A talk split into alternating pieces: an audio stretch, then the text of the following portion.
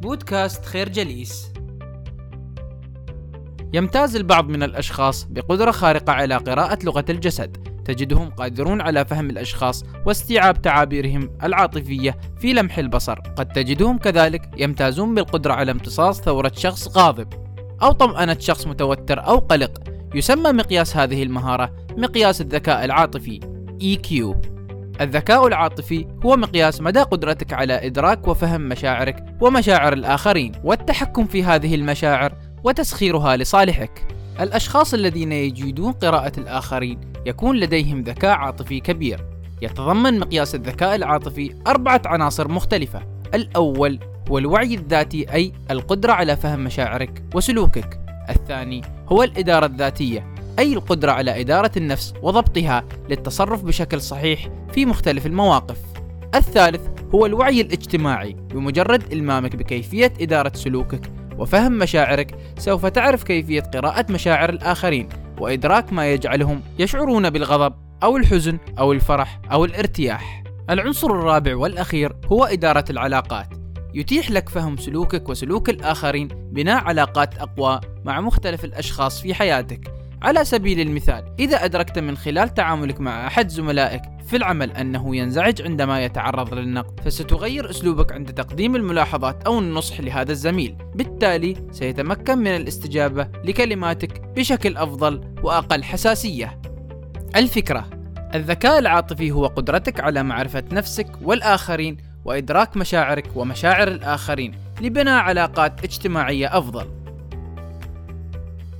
قد تعتقد بأن مفهوم الوعي الذاتي أو معرفة الذات تتمثل في معرفة الأشياء التي تعجبك أو لا تعجبك، ولكن في الحقيقة أن مفهوم الوعي الذاتي أعمق من ذلك بكثير، فهو يتعلق بالتوصل إلى فهم عميق لمشاعرك والظروف المسببة لهذه المشاعر، من المهم أن تفهم سبب شعورك بأية نوع من أنواع المشاعر. بما في ذلك عندما تكون غاضبا أو منزعجا أو مرتاحا إن كونك في مزاج سيء لا يعني بالضرورة أنك تواجه يوم سيء بشكل عام.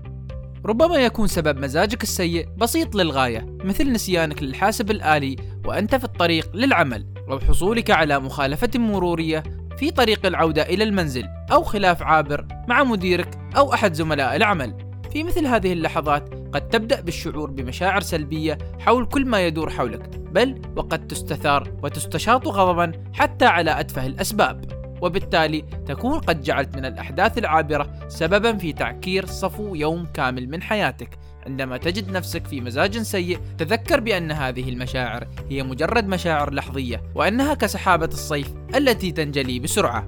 في المقابل كذلك لا تغفل عن وعيك الذاتي في الأيام واللحظات السعيدة فالكثير من الناس يميل إلى الاندفاع والتهور في لحظات المزاج الجيد على نحو قد يكون أكبر من اندفاعهم وتهورهم في اللحظات السيئة. تخيل أنك قد حصلت مؤخرا على علاوة مالية من شركتك. في نفس اليوم تذهب إلى متجرك المفضل وتجده قد أعلن عن تخفيضات كبيرة. بالتالي تغمرك الرغبة بشراء كل ما يمكنك شراءه. في تلك اللحظة قد تفوق حماستك عواطفك الأخرى قد تغفل عن التوقف أو التساؤل عما إذا كنت حقا في حاجة إلى الأشياء التي اشتريتها في نهاية المطاف قد يتحول مزاجك اللحظي إلى تعكر سريع عندما تستلم فواتير بطاقتك الائتمانية في نهاية الشهر. الفكرة: كن واعيا لمشاعرك، تحقق من نفسك وفكر مرتين قبل اتخاذ قراراتك، خاصة عندما تكون متحمسا بمزاج سيء للغاية أو جيد للغاية. قد يجد الكثير منا صعوبة كبيرة في إدارة وضبط النفس. عندما نحاول السيطرة على تصرفاتنا فإننا غالبا ما ننجرف خلف ما يدفعنا إليه شعورنا الداخلي. بدلا من أن نحكم العقل والمنطق كذلك يميل الكثير منا إلى الاستسلام عندما تزداد الظروف صعوبة.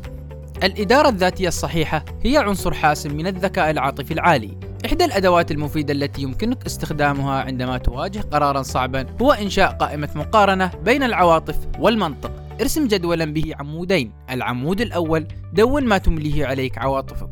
أما العمود الثاني فدون فيه ما يمليه عليك تفكيرك المنطقي. قد يساعدك هذا الجدول على مقارنة الجوانب المنطقية والعاطفية بحيث لا يطغى إحداهما على الآخر.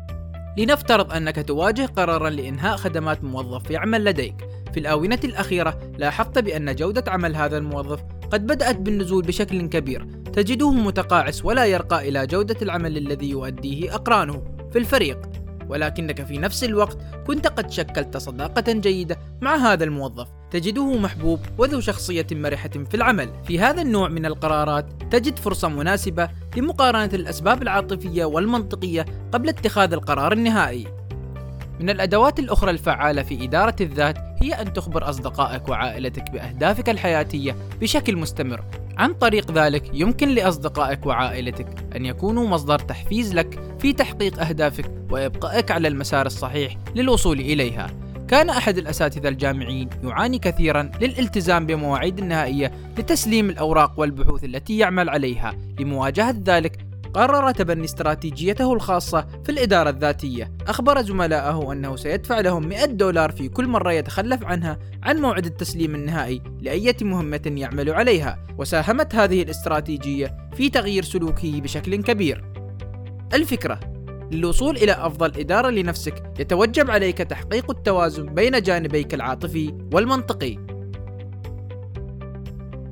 تذكر أن الوعي الاجتماعي هو العنصر الثالث من عناصر الذكاء العاطفي لتصبح صاحب وعي اجتماعي أكبر. عليك التركيز على ركيزتين أساسيتين. أولا راقب لغة جسد الشخص الذي تتحدث معه لمعرفة ما يشعر به ولكي تخطط إجاباتك وكلماتك وفقا لذلك. ابدأ بتقييم لغة الجسد من الرأس إلى أخمص القدمين. لاحظ العيون أولا. العيون تكشف الكثير من الإشارات العاطفية. قد يشير الرمش بشكل سريع إلى الخداع والكذب. على سبيل المثال من ثم انتقل إلى الفم. هل ابتسامة الشخص الذي أمامك صادقة أم مزيفة؟ راقب أكتافه. هل تراها مترهلة أم في حالة جمود وتوتر؟ يمكن للأكتاف أن تكشف لك عن الثقة بالنفس أو الخجل. بعد قراءة لغة جسد الشخص الذي أمامك قم باختيار أسلوب حديثك وفقا لذلك. إذا كان الشخص الذي أمامك غاضبا فإن هذا يشير لك بأن الوقت ليس مناسبا لإزعاجه بالأسئلة. ربما عليك الانتظار حتى تتغير لغة جسده لتعبر عن مزاج أفضل. ثانيا احرص على تحية الشخص باسمه. إن القيام بذلك يساعد على التعبير عن مشاعر الدفء والثقة للشخص الذي أمامك. الأشخاص الذين لديهم وعي اجتماعي مرتفع لا يتعاملون مع الآخرين عادة باسم سيدي أو السيد أو الأستاذ. بدلا من ذلك يبذلون جهدا كبيرا لتذكر أسماء الناس الذين يتعرفون عليهم لتوثيق علاقاتهم وبث مشاعر الثقة والألفة لهم. الفكرة يمكن للغة الجسد أن تبث لك الكثير مما يجول في أذهان الناس وقد تساعدك في تغيير أسلوبك للتعامل مع مختلف المواقف والمشاعر. نشكركم على حسن استماعكم. تابعونا على مواقع التواصل الاجتماعي لخير جليس. كما يسرنا الاستماع لآرائكم واقتراحاتكم. ونسعد باشتراككم في البودكاست.